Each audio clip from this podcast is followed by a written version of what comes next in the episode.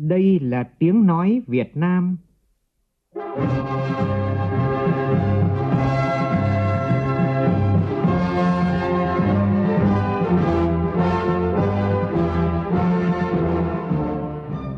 là tiếng nói Việt Nam, phát thanh từ Hà Nội, thủ đô nước Cộng hòa xã hội chủ nghĩa Việt Nam.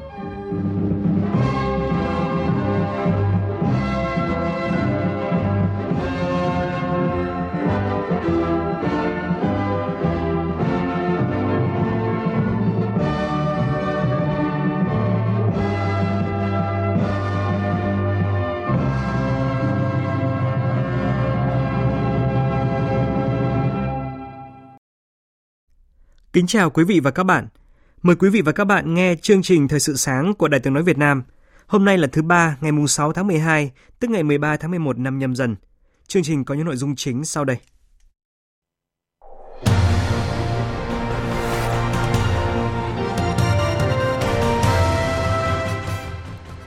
Chủ tịch nước Nguyễn Xuân Phúc hội kiến Thủ tướng Hàn Quốc Han Đắc-su Hôm nay là ngày làm việc cuối cùng của Hội nghị Toàn quốc nghiên cứu học tập quán triệt các nghị quyết hội nghị lần thứ 6 Ban chấp hành Trung ương Đảng khóa 13. Bộ Tài chính đề xuất áp dụng giá sàn trong không thuế bảo vệ môi trường xăng dầu trong suốt năm 2023. Trong phần tin thế giới, cơ quan xếp hạng tín nhiệm quốc tế Fitch hạ dự báo tăng trưởng GDP toàn cầu năm 2023. Brazil và Croatia cùng vào tứ kết World Cup sau là trận đêm qua. Cũng trong chương trình sáng nay, biên tập viên Đài tiếng nói Việt Nam có bình luận với nhan đề giải ngân vốn đầu tư công và câu chuyện trách nhiệm.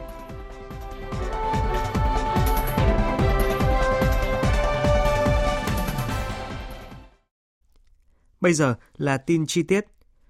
Tối qua, trong khuôn khổ chuyến thăm cấp nhà nước tới Hàn Quốc, Chủ tịch nước Nguyễn Xuân Phúc đã hội kiến Thủ tướng Hàn Quốc Han Đắc-su tại thủ đô Seoul. Tin của phóng viên Vũ Dũng. Hai nhà lãnh đạo bày tỏ vui mừng đánh giá cao việc trong chuyến thăm cấp nhà nước tới Hàn Quốc lần này của Chủ tịch nước Nguyễn Xuân Phúc đúng dịp hai nước kỷ niệm 30 năm thiết lập quan hệ ngoại giao. Hai bên đã tuyên bố nâng cấp quan hệ lên tầm cao mới, quan hệ đối tác chiến lược toàn diện. Trong không khí hữu nghị, thân tình và tin cậy, hai nhà lãnh đạo đã cùng nhau trao đổi một số phương hướng hợp tác theo khuôn khổ quan hệ đối tác chiến lược toàn diện trong thời gian tới trên tất cả các lĩnh vực, quyết tâm làm sâu sắc quan hệ hợp tác Việt Nam Hàn Quốc tương xứng với tầm vóc mới vì lợi ích của nhân dân hai nước, đóng góp vào hợp tác và phát triển của khu vực. Chủ tịch nước Nguyễn Xuân Phúc nhấn mạnh với việc hai bên nâng cấp quan hệ lên đối tác chiến lược toàn diện, các lĩnh vực hợp tác giữa hai bên sẽ ngày càng sâu sắc, thực chất và đa dạng trong thời gian tới. Đề nghị lãnh đạo chính phủ hai bên chỉ đạo các bộ ngành liên quan tăng cường phối hợp chặt chẽ, nâng cao hiệu quả và mở rộng quy mô hợp tác. Thủ tướng Hàn Quốc Han Đắc-su khẳng định Hàn Quốc coi trọng quan hệ với Việt Nam, đánh giá cao ý nghĩa và tầm quan trọng của chuyến thăm đối với việc phát triển quan hệ hai nước. Nhấn mạnh các bộ ngành của Hàn Quốc sẽ nghiêm túc triển khai thực hiện nhận thức chung của lãnh đạo cấp cao hai nước cũng như tinh thần các thỏa thuận hai bên đã ký kết, tương xứng với quan hệ đối tác chiến lược toàn diện. Đồng thời, mong muốn tăng cường phối hợp giữa hai chính phủ và các bộ ngành hai bên.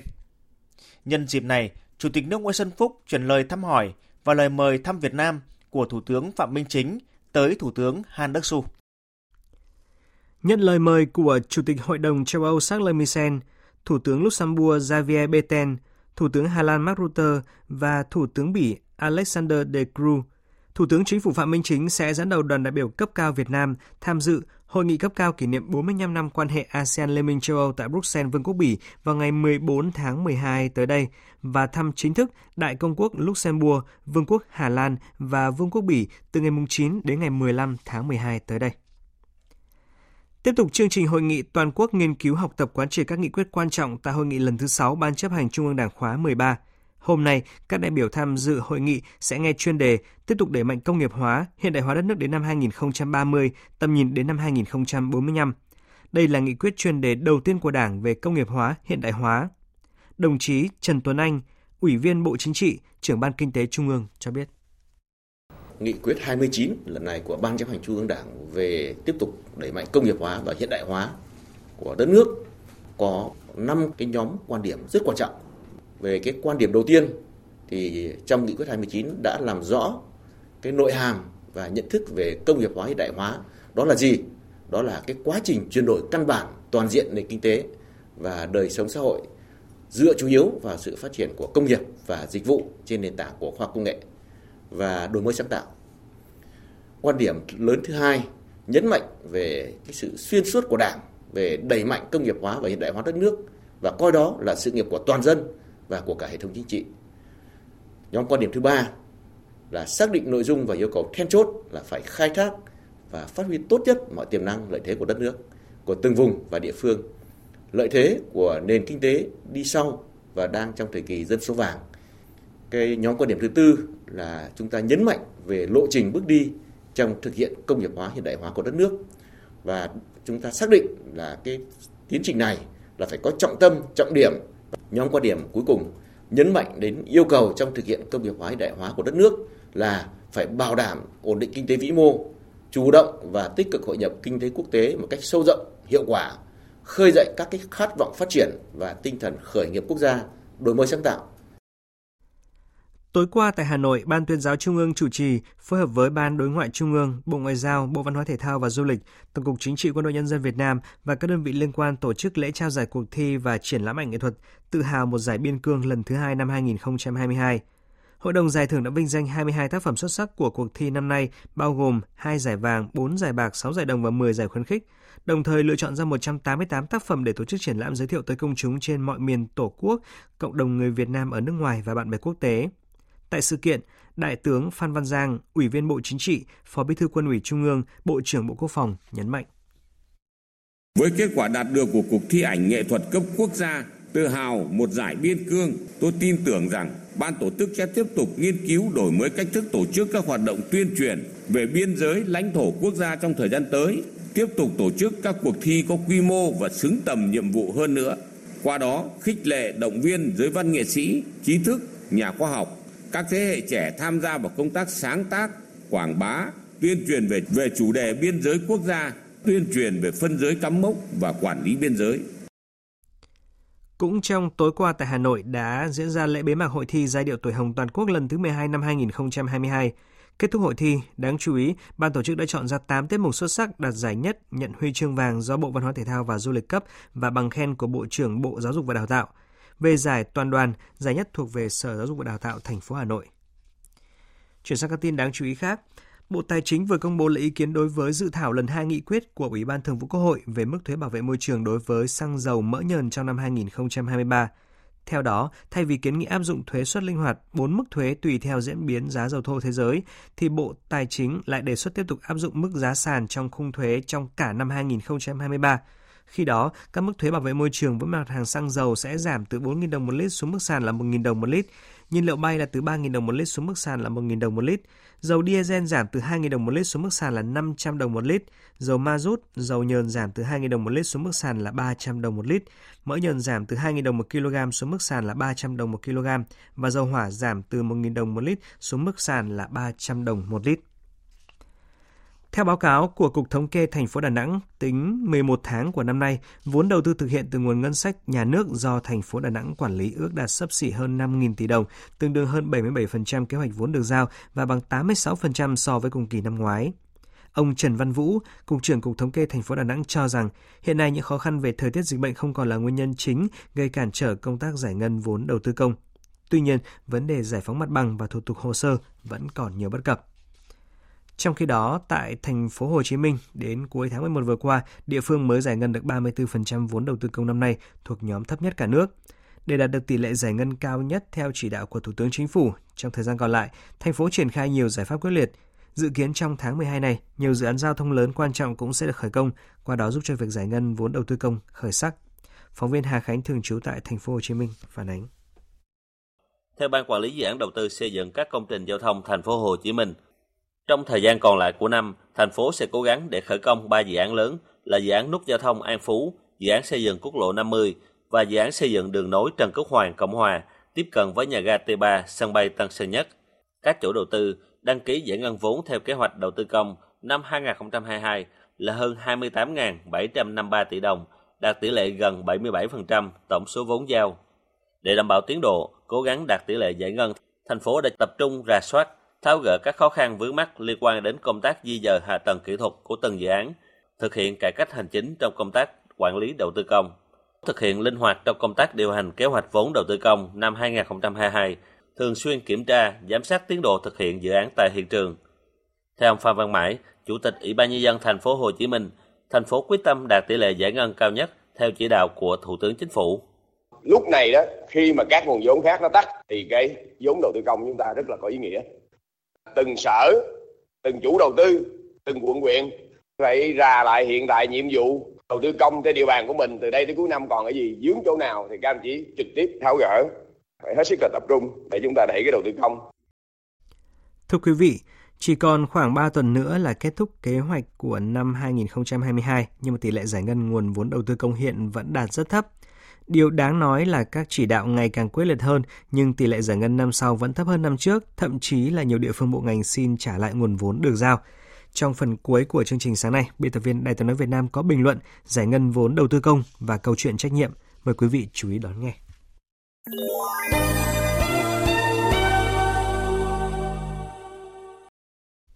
Xin chuyển sang phần tin thế giới. Hôm qua, Tổng thống Israel Isaac Herzog đã có chuyến thăm chính thức các tiểu vương quốc Ả Rập Thống Nhất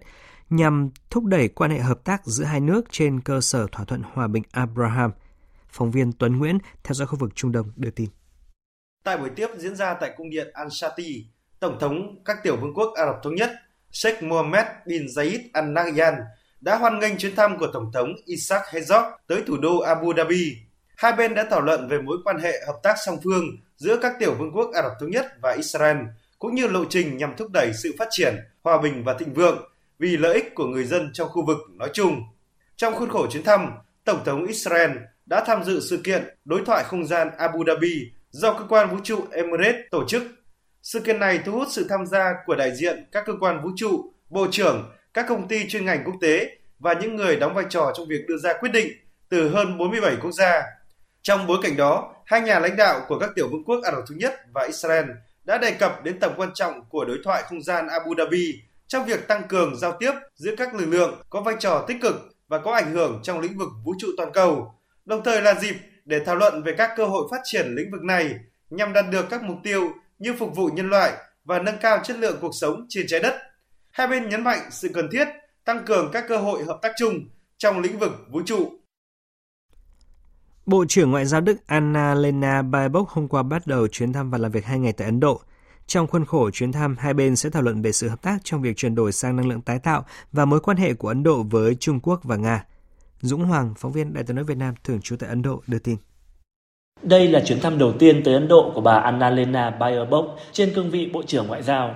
Theo Bộ Ngoại giao Ấn Độ, hai bên sẽ trao đổi quan điểm về sự phát triển của khu vực và toàn cầu, đồng thời đánh giá về những tiến bộ đạt được trong mối quan hệ đối tác chiến lược Ấn Độ-Đức.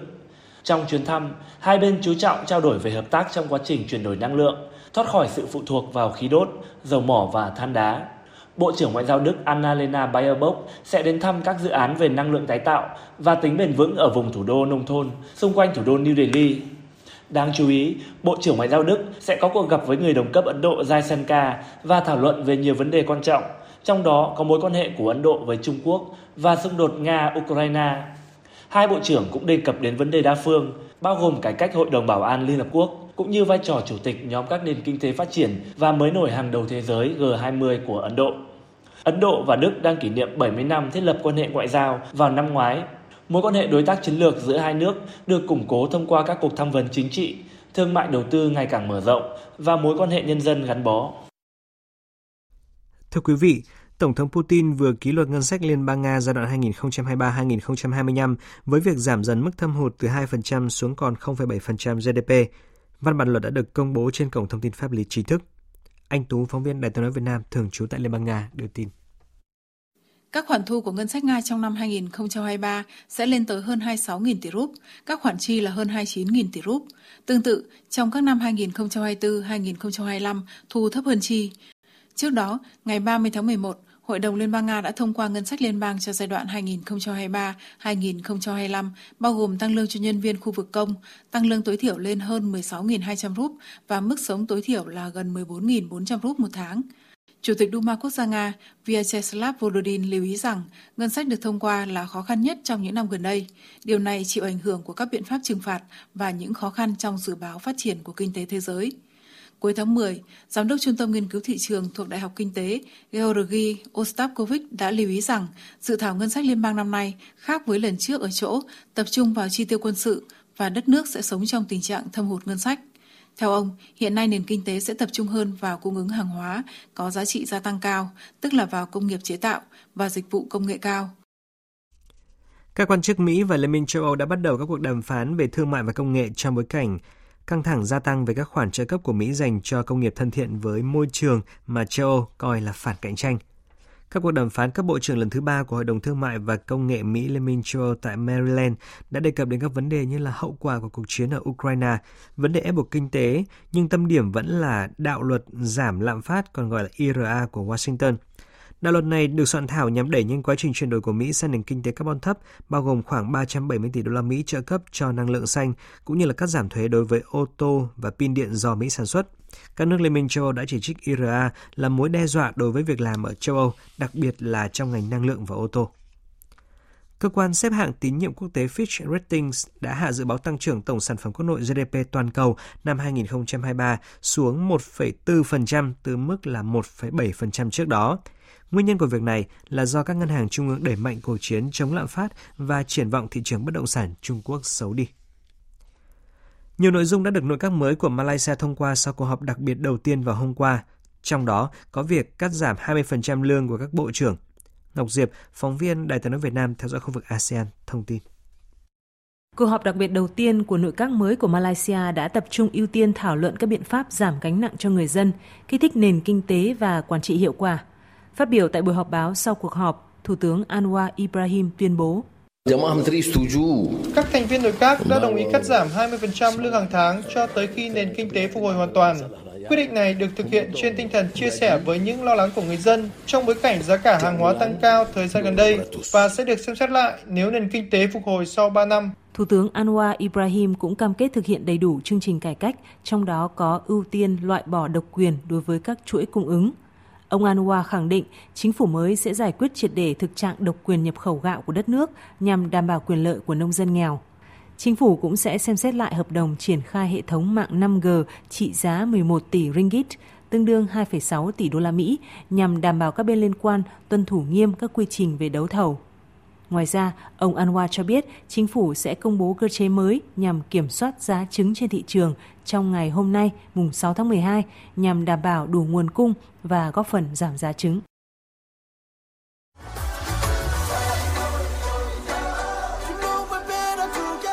Nhật ký World Cup 2022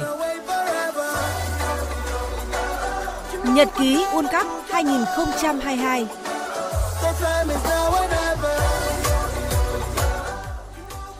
Thưa quý vị, thủ môn Dominik Livakovic trở thành người hùng giúp Croatia vượt qua Nhật Bản với tỷ số chung cuộc là 4-2 sau khi hai đội bước vào loạt sút luân lưu ở trận đấu dạng sáng nay theo giờ Hà Nội. Vượt qua đại diện của châu Á, Croatia bước vào tứ kết World Cup 2022 và sẽ gặp Brazil, đội tuyển vừa vượt qua Hàn Quốc với tỷ số là 4-1 trong trận đấu cũng diễn ra dạng sáng nay. Trận đấu giữa Croatia và Brazil sẽ diễn ra vào lúc 22 giờ ngày 9 tháng 12 trên sân Education City, giờ Hà Nội và lúc 2 giờ dạng sáng mai theo giờ Việt Nam thì đội tuyển Thụy Sĩ sẽ đối đầu với đội tuyển Bồ Đào Nha. Rõ ràng là đội bóng của ngôi sao Cristiano Ronaldo được đánh giá cao hơn khi mà sở hữu dàn sao đình đám trong đó phải kể đến Bruno Fernandes, Bernardo Silva hay là Ruben Dias. Tuy nhiên giới chuyên môn đánh giá Thụy Sĩ không phải là đối thủ yếu để Bồ Đào Nha được phép chủ quan. Đội tuyển Pháp đã giành thắng lợi 3-1 trước Ba Lan để góp mặt ở tứ kết World Cup 2022, trong khi đội tuyển Anh vượt qua Senegal với tỷ số 3-0 để giành vé đi tiếp. Hai đội sẽ đụng độ trong trận tứ kết diễn ra vào sáng ngày 11 tháng 12 tới đây và đây là cặp đấu được dự báo sẽ làm mang lại màn đối đầu đầy hấp dẫn. Theo dự đoán của một trang web về phân tích dữ liệu, đội tuyển Anh có tỷ lệ giành chiến thắng là 52%, trong khi đội tuyển Pháp có tỷ lệ giành chiến thắng là 48%. Trong quá khứ, đội tuyển Anh có 31 lần đụng độ với đội tuyển Pháp, trong đó các cầu thủ xứ sở sương mù thắng 17 trận, hòa 5 trận và thua 9 trận trước đội tuyển Pháp.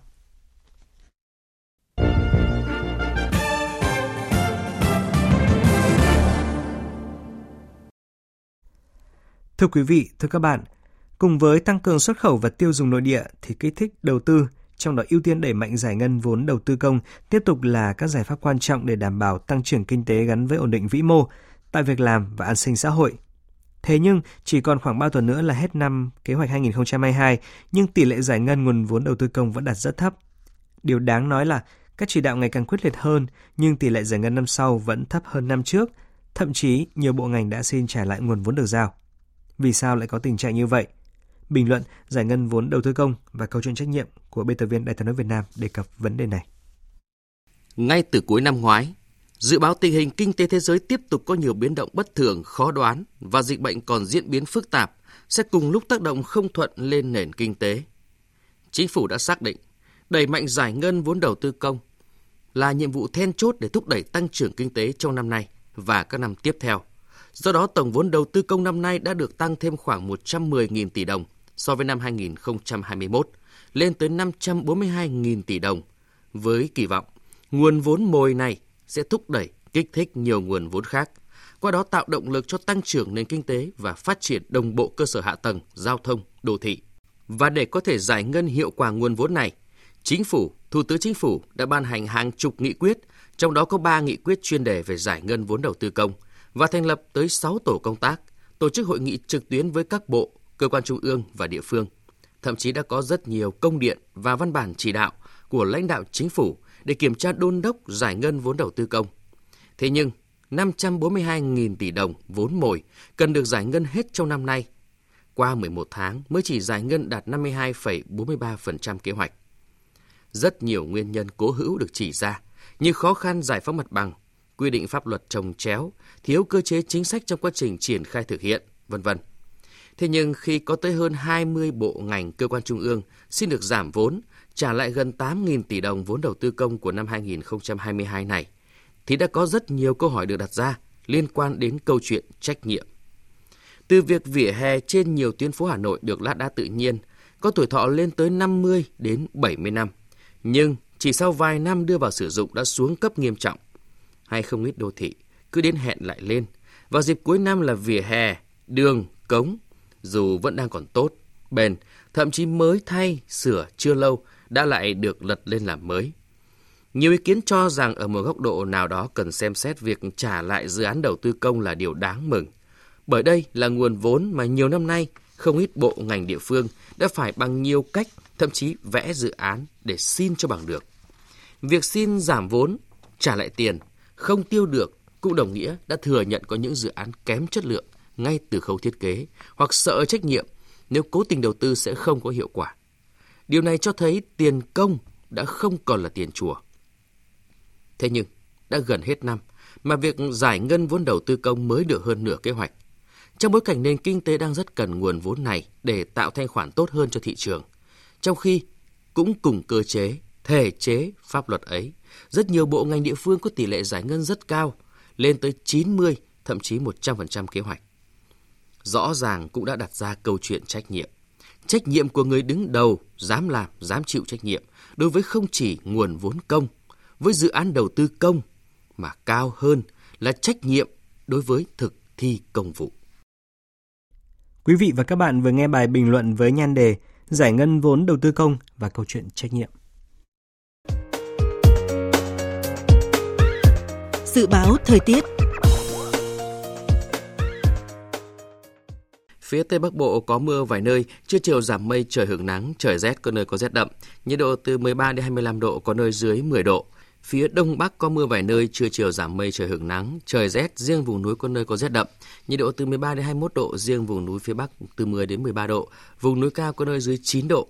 Khu vực từ Thanh Hóa đến Thừa Thiên Huế, phía Bắc từ Thanh Hóa đến Quảng Bình có mưa vài nơi, phía Nam có mưa vừa, mưa to, có nơi mưa rất to và rông, nhiệt độ từ 15 đến 22 độ. Khu vực từ Đà Nẵng đến Bình Thuận có mưa vừa, mưa to, có nơi mưa rất to và rông, riêng Ninh Thuận, Bình Thuận có mưa rào và rông vài nơi, nhiệt độ từ 22 đến 31 độ. Tây Nguyên có mưa rào và rông vài nơi, nhiệt độ từ 18 đến 29 độ. Nam Bộ có mưa rào và rông vài nơi, nhiệt độ từ 23 đến 33 độ. Khu vực Hà Nội có mưa vài nơi, trưa chiều giảm mây, trời hưởng nắng, trời rét, nhiệt độ từ 12 đến 21 độ. Dự báo thời tiết biển, Vịnh Bắc Bộ có mưa vài nơi, tầm nhìn xa trên 10 km, ngày gió đông bắc cấp 6, giật cấp 7, cấp 8 biển động, đêm gió giảm dần. Vùng biển từ Quảng Trị đến Quảng Ngãi, vùng biển từ Bình Định đến Ninh Thuận, vùng biển từ Bình Thuận đến Cà Mau có mưa rào rải rác và có nơi có rông. Tầm nhìn xa trên 10 km giảm xuống 4 đến 10 km trong mưa, gió đông bắc cấp 6 giật cấp 7 cấp 8 biển động. Vùng biển từ Cà Mau đến Kiên Giang có mưa rào, rải rác và có nơi có rông. Tầm nhìn xa trên 10 km, giảm xuống 4 đến 10 km trong mưa. Gió Đông Bắc đến Đông cấp 4. Khu vực Bắc và giữa Biển Đông và khu vực quần đảo Hoàng Sa thuộc thành phố Đà Nẵng. Có mưa rào và rông vài nơi, tầm nhìn xa trên 10 km giảm xuống 4 đến 10 km trong mưa, gió đông bắc cấp 6 cấp 7, giật cấp 8 cấp 9, biển động mạnh. Khu vực Nam Biển Đông và khu vực quần đảo Trường Sa thuộc tỉnh Khánh Hòa và Vịnh Thái Lan có mưa rào và rông rải rác, tầm nhìn xa trên 10 km giảm xuống 4 đến 10 km trong mưa, gió đông bắc cấp 4 cấp 5. Vừa rồi là những thông tin thời tiết, bây giờ chúng tôi tóm lược những tin chính đã phát trong chương trình.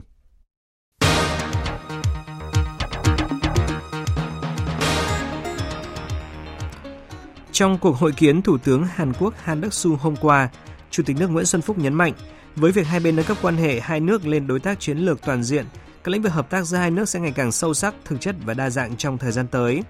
Chủ tịch nước đề nghị lãnh đạo chính phủ hai bên chỉ đạo các bộ ngành liên quan tăng cường phối hợp chặt chẽ, nâng cao hiệu quả và mở rộng quy mô hợp tác. Bộ Tài chính đề xuất áp dụng giá sàn trong khung thuế bảo vệ môi trường xăng dầu năm 2023 nhằm tránh gây ảnh hưởng nhất định đến tâm lý, đời sống sinh hoạt của người dân cũng như là hoạt động sản xuất kinh doanh của doanh nghiệp, từ đó ảnh hưởng đến lạm phát và sẽ tác động trực tiếp đến ổn định kinh tế vĩ mô. Cơ quan xếp hạng tín nhiệm quốc tế Fitch Ratings đã hạ dự báo tăng trưởng tổng sản phẩm quốc nội GDP toàn cầu năm 2023 xuống 1,4% từ mức 1,7% trước đó, Nguyên nhân của việc này là do các ngân hàng trung ương đẩy mạnh cuộc chiến chống lạm phát và triển vọng thị trường bất động sản Trung Quốc xấu đi.